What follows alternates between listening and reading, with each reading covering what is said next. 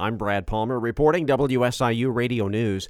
Scattered snow showers through mid afternoon with a high of 36 and a west northwest wind at 15, gusting to 25 miles an hour.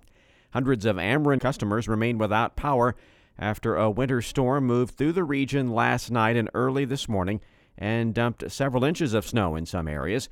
Ameren reports the most outages are in Jackson County in southern Illinois, with more than 700 without electricity.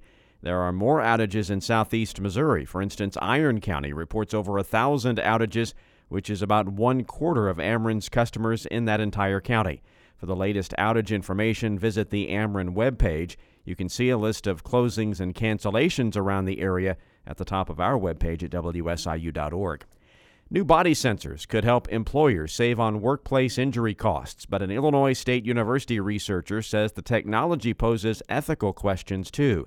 James Jones is executive director of ISU's Katie School of Insurance and Risk Management and lead investigator for a study on how sensors worn on the waist can show how workers strain their bodies through improper or repetitive movements.